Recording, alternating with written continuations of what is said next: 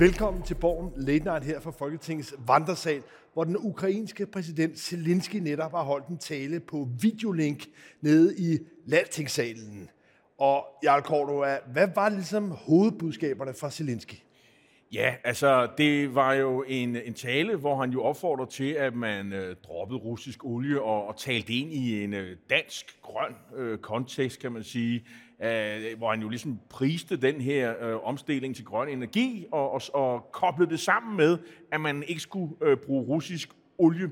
Øh, og så opfordrer han jo til, at man jo efter krigen og, ligesom adopterer øh, en af de her regioner, der ligger ved Sortehavet, og tidligere har været en, øh, en, en, en værftsbyggerby, øh, by, nemlig øh, Mikolajev hedder den, øh, som i dag jo fik en, øh, sådan en raket, der ødelagde en regeringsbygning og slog en masse mennesker ihjel. Øh, så han ligesom fangede øh, det, der var sket i dag, og koblede det sammen med, kunne Danmark ikke lige øh, hjælpe med det? Og, og det, jeg talte med et, et medlem af regeringen, som også havde noteret sig, at det, det var åbenbart det, han gerne ville have os til. Men i øvrigt synes jeg at det var en, en tale, der rose Danmark, der omfavnede Danmark.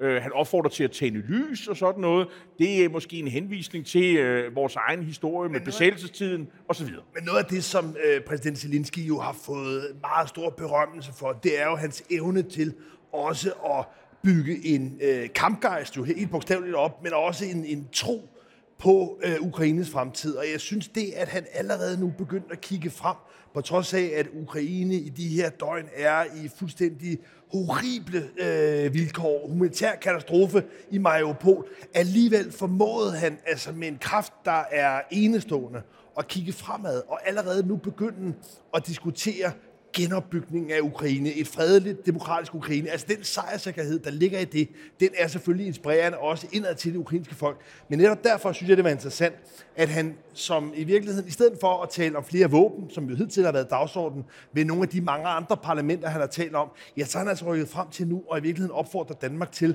at blive sådan, øh, altså adoptere den her øh, region. Men det synes jeg var et, øh, et, altså et, et ret overlegent signal. Og, og så var der jo sådan set også øh, ros til Danmark. Altså, vi havde jo hjulpet dem med, med alt muligt våben og støtte og så videre. Øh, men også til, der blev også lige nævnt de virksomheder, og der bemærkede jeg Carlsberg, som jo i går trak sig endeligt helt ud af, af, Rusland, at man havde øh, bakket op omkring den der boykot. Øh, det var nok heldigt, øh, at præsident Zelensky havde bemærket sig det. Og så er der jo stadigvæk en række virksomheder, Eko, øh, Rockwool, og jeg tror, det er øh, øh, Hoffmanns øh, fabrikker, eller noget af den stil, som, som heller ikke er, er med. Øh, men øh, brødrene Hartmann, det er det, de hedder, undskyld. Øh, så der er stadig øh, et par stykker, som, øh, som, som, som, som desværre ikke kom med i, øh, i Zelenskis øh, tale.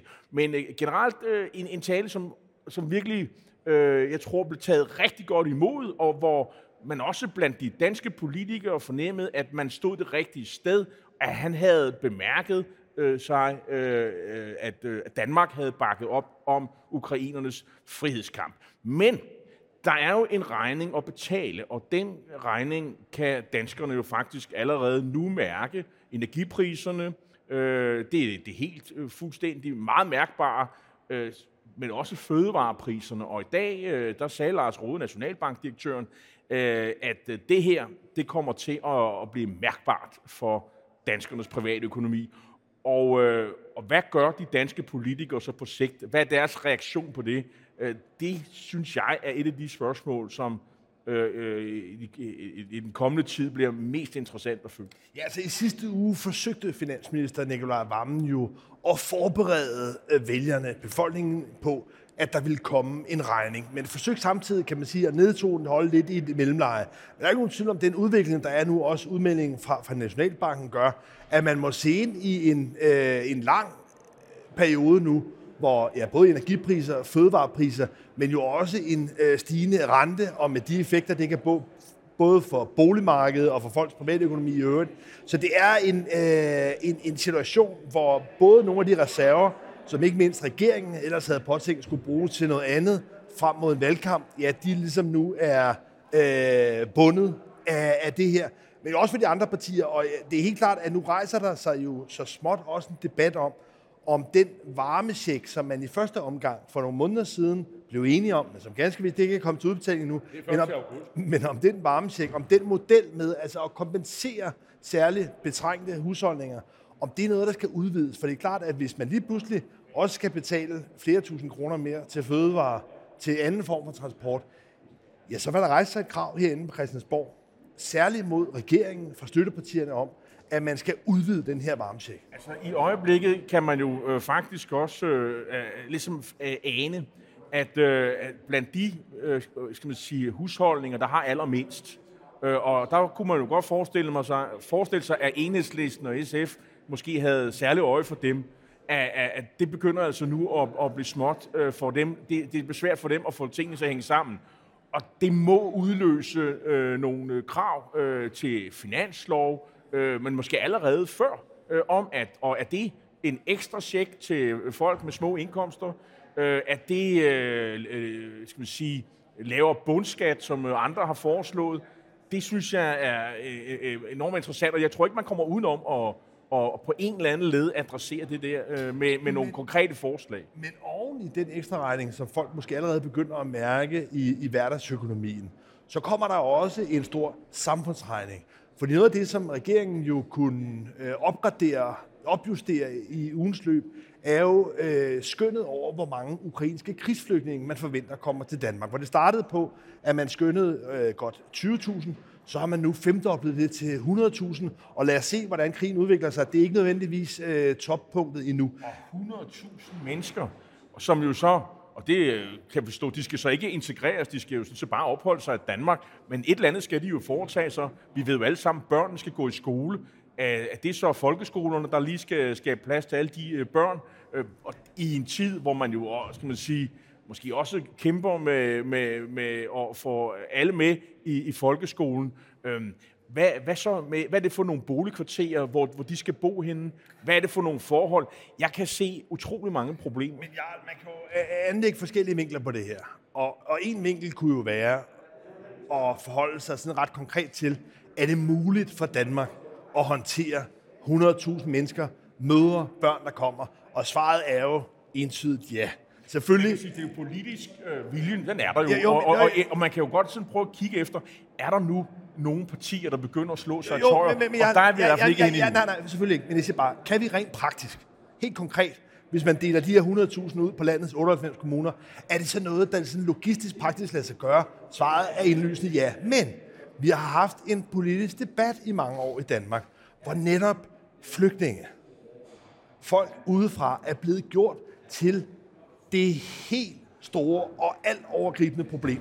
Og set i det lys, ja, så har man jo fået skabt en forestilling om, at bare en ekstra flygtning ville få hele velfærdssamfundet til at, at, at krakelere og, og, øh, og gå op i limning. Og det er klart, at i den logik, med den mentalitet, der er blevet opbygget, ikke mindst herinde på Christiansborg, ja, der er det klart, der forekommer det fuldstændig uoverskueligt, hvordan man skulle have 100.000. Men jeg mener bare, at det er to logikker, der lidt er over for hinanden. Den ene, det er en praktisk, kan man sige, kommunal velfærdsvirkelighed, hvor det nok vil være muligt. Og det andet er altså den her politiske logik, som måske viser sig nu at have været afkoblet lidt i en sådan mere pragmatisk virkelighed. I hvert fald kommer der til at ske nogle voldsomme forskydninger i også den debat. Og det er også interessant at se for eksempel borgerlige politikere, som jo har været ekstremt kritiske overfor, at, at, at man kom fra, har flygtninge fra, fra Mellemøsten og Syrien osv., pludselig skynde på myndighederne for, at hvorfor de ikke sørger for at udstyre øh, ukrainske flygtninge med, med de papirer, så de kan komme i gang med at bestille noget og sådan noget. Og hvis ikke de, de, de nationale myndigheder kan klare den opgave, så kan kommunerne gøre det osv. Det,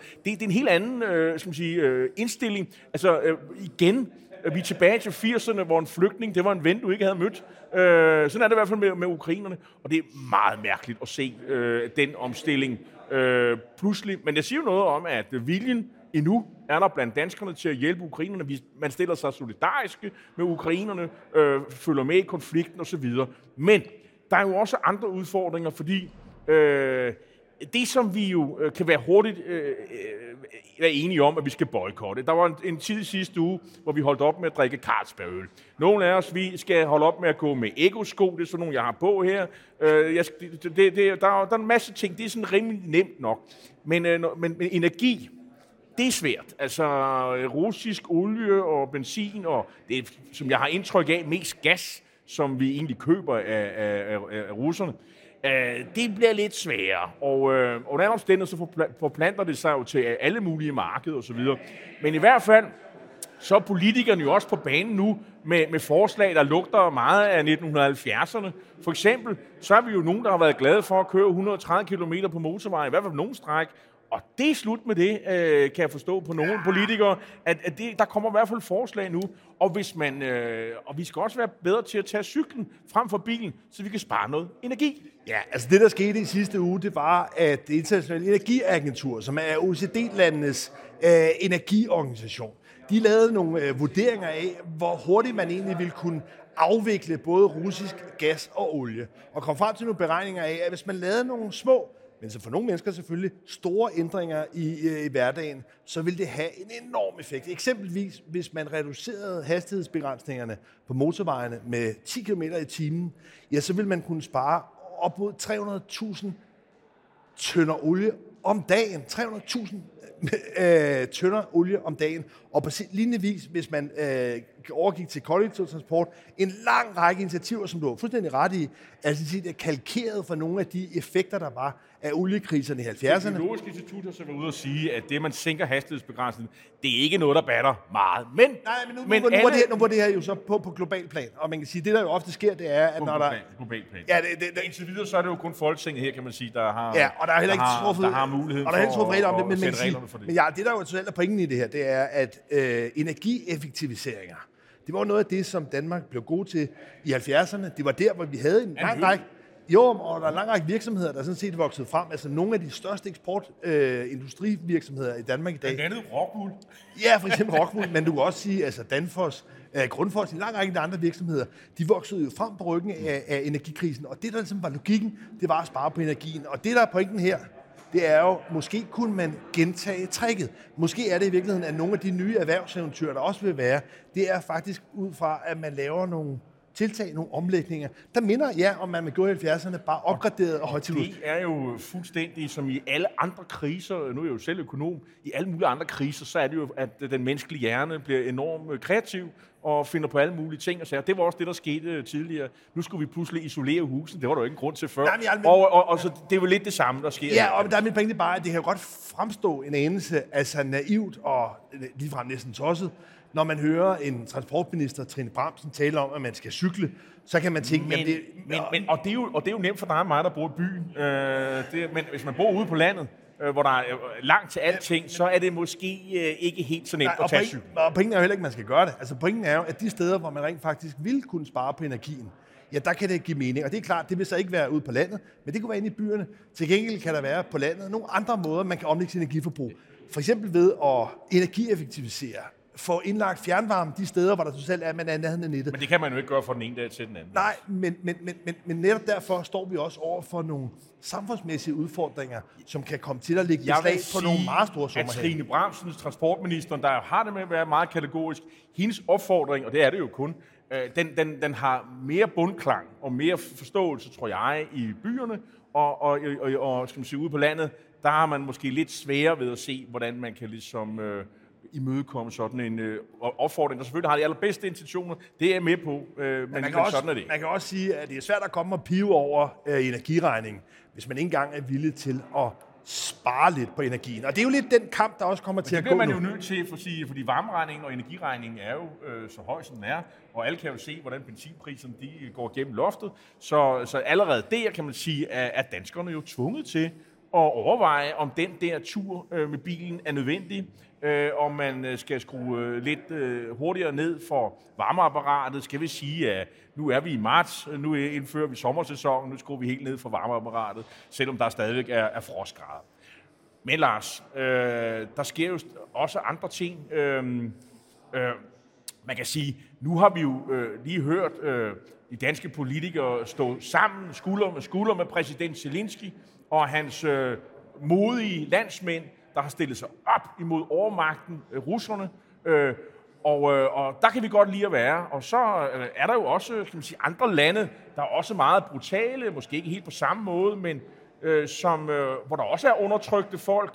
Øh, for eksempel Tibet, hvor man måske knap så meget er, er glad for at stille sig op øh, og, forsvare øh, tibetanernes øh, øh skal man sige, interesser. Det her land blev invaderet i 1959. Det er mange år siden. Øh, øh næsten to mennesker, eller... Øh, og, og, og det har jo skabt problemer, og, og der var her for nogle år siden, jeg tror vi er, vi er snart en 7-8 år tilbage, så var der jo en, præs, en kinesisk præsident i byen, og, og man så frem til, at øh, øh, eksportaftaler for, jeg tror det var 30 milliarder kroner, så det skulle virkelig, virkelig lykkes. Og så gik det jo galt, fordi øh, der var nogle politibetjente, nogen vil sige, det var det MC, som fjernede øh, demonstranter, danske demonstranter, Lige hernede foran Christiansborg, ja. som, som øh, kom, viftede med et øh, Tibet-flag, og, og så blev de sådan pakket væk. Det er vi jo ikke vant til i, øh, i det danske demokrati. Og nu har to kommissioner øh, undersøgt tingene, afhørt de forskellige mennesker øh, fra politiet, fra Udenrigsministeriet, øh, fra øh, efterretningstjenesten, politiets efterretningstjeneste, og nu er de kommet med en konklusion. Og man kan sige, Københavns politifolk, der har de jo allerede fundet to mellemledere, som de har suspenderet, og som allerede har fået skylden. Det nye er, at den her nye kommission jo også sætter en finger på, skal man sige, ret centrale nu forhenværende mennesker i Udenrigsministeriet. Jeg vil sige, at det her er en trippel skandale, forstået på den måde, at vi havde selve grundepisoden i første omgang, at man simpelthen rev de her Tibet-flag væk. Det førte så til, at man nedsatte den første kommission. Men det, der jo var den anden skandale her, det var, at den kommission så ikke havde fået adgang til alle de oplysninger, de mailkorrespondencer, som så viser rent faktisk at dokumentere, at det ikke kun var de to øh, betjente, øh, Kling og Klang, eller Dupont og Dupont, som havde tumlet rundt og på eget altså initiativ ligesom havde stoppet De havde været lidt for overivrige. Men det, jeg synes, der nu er den tredje skandale, som vi har set nu, hvor den anden kommissionsrapport kom, det er, at der stadigvæk ikke bliver placeret noget ansvar. For det, der altså er meget besynderligt her, det er, at man kan dokumentere, også for de korrespondencer, der er, at Udenrigsministeriet havde pålagt via blandt andet også øh, politiets efterretningstjeneste, Københavns politi, og forhindre, at en kinesisk præsident kunne få lov til at se et øh, flag på åben gade i Danmark. De er jo meget følsomme, kineserne, det må man kinesernes høje, og det, skal man, og de, det der med at tabe ansigt, men, Lars, det er faktisk ret vigtigt. Men at, at, at Udenrigsministeriet kan lave et påbud til Københavns politi, som helt indlysende er i strid med grundloven, uden at det ender med at få konsekvenser. Altså, og problemet her, og det er jo der, hvor det ligesom, i hvert fald for mig er den tredje skandale, der måske i virkeligheden er den største, det er, at det her det er noget, der er foregået, viser det sig, siden 95. Så det er altså en meget lang perlerække sige, af udenrigsminister, der har ansvaret for det En solid tradition, kan man sige, ja, i Udenrigsministeriet, men, at man, hvad skal man sige... Øh, Øh, altså man behøver jo faktisk ikke engang have kineserne til at undertrykke øh, demokratiet i Danmark. Man har Udenrigsministeriet, som jo øh, lytter til Men Jarl, hvorfor får det ikke konsekvenser? Ja, det har vel ikke de konsekvenser. Men hvorfor får det ikke konsekvenser? Jamen, det har vel, fordi også de mennesker, som jo sad dengang, jo ikke er der mere. Det, det er vel det korte svar. Og også fordi det er vel pinligt. Og fordi de her mennesker jo siger, at øh, jamen, de lagde sig jo til grund, at naturligvis ville skal man sige, Københavns politi øh, i, som er den udøvende kraft, naturligvis overholdt grundloven. Det lå de jo bare til grund. Øh, så det er ligesom deres forsvar. Øh, så der er vel også gået noget tid, kan man sige. Og man kan vel også et eller andet sted sige, når de her menneskers navn nu bliver nævnt i sådan en kommissionsrapport, det tror jeg ikke, de synes er, er smukt. Øh, nogle af dem har jo haft en, øh, en flot karriere den mest centrale øh, person her er jo Fritz Arne Petersen, øh, tidligere direktør i Udenrigsministeriet, og på det her tidspunkt var han jo ambassadør i Kina. Men, øh, nu er han jo ikke i, i udenrigstjenesten længere, men han er jo den, øh, skal man sige, den figur, som vel et eller andet sted har været meget central, og som flasken peger på. Men jeg har hensynet til nogen i den større sammenhæng fuldstændig ligegyldige embedsfolk rundt omkring, kan vel ikke overtrumfe hensynet til grundloven og nogle fuldstændig fundamentale retsprincipper om, at man selvfølgelig må altså frit mødes og demonstrere for Tibet, for hvem som helst. Det, at det bliver undertrykt i Danmark, hernede foran Christiansborg, af politiet på Udenrigsministeriets kommando, det er der for mig at se et så stort brud med vores frihedsværdier. Jeg troede, uanset, også, det var, jeg troede også, det var sådan noget børnelærdom, vi ja, har altså så uanset det, det om en, en, en tidligere øh, direktør, som det hedder i Udenrigsministeriet, Fris Arne Petersen, eller andre, måtte være blevet altså, øh, gået i vandære. Det er da fuldstændig ligegyldigt, det er jo næsten det, der er pointen med. Han er på pension. Jo, jo, men man kan sige, altså, det der i hvert fald altså, jo er det store spørgsmål nu, det er sådan en øh, kommissionsberetning her, som altså ikke placerer noget ansvar, som ikke rigtig får nogen konsekvenser, er det så noget, der fremadrettet vil gøre, at man kan forvente, at danske myndigheder rent faktisk vil ja, de, håndhæve ja, frihedsprincipper? Ej, det, er det jo trods alt det, ved, det ved vi jo faktisk ikke, men vi kan jo så lytte til, hvad den nuværende udenrigsminister Jeppe Kofod siger. Og han siger jo og bedyrer, at det vil ikke kunne lade sig gøre i dag, fordi nu er der indført nye procedurer i Udenrigsministeriet, som sikrer, at det aldrig vil kunne ske igen. Altså, man vil ikke kunne stå i den her situation. Så alle de Tibet-flag, der vil kunne blafre langs ruten fra øh, øh Kastrup Lufthavn og hele vejen ind til øh, Christiansborg eller Malenborg, eller hvor kineserne nu har lyst til at komme, ja, de, de vil stå der, og der må ikke være en eneste øh, politibetjent, som vil kunne øh, krumme så meget som et hår på nogle af de her demonstranter. Det, det, det er det nye, må vi forstå. Men konsekvensen, den kender vi også. Det betyder så, at der kommer slet ikke nogen kinesere til Danmark. Og nogen vil så sige, jamen, og hvad så? Øh, øh, man kan sige, hele stemningen omkring øh, Kina og Kina-appeasement har jo vendt. Vi, øh, siden dengang har vi jo set Hongkong. Øh, vi ser det her store tryk på Taiwan, som jo kunne minde lidt om det, som russerne har, har, overfør, har, har, har haft øh, i forhold til Ukraine. Vi er et andet sted nu, øh, så selvfølgelig vil den her situation, tror jeg ikke, udspille sig. Men man kan sige, om 30 år kan der jo stå en ny situation, og der er det måske meget rart at have sådan en øh, Tibet-kommission og, og læne sig op af. Kan I huske, da vi var noget lignende, der havde vi de her erfaringer. Øh, det tror jeg også, øh, at nye embedsfolk i Udenrigsministeriet og andre steder vil skrive sig bag ørerne. Og derfor er det øh, vigtigt, at det kommer frem.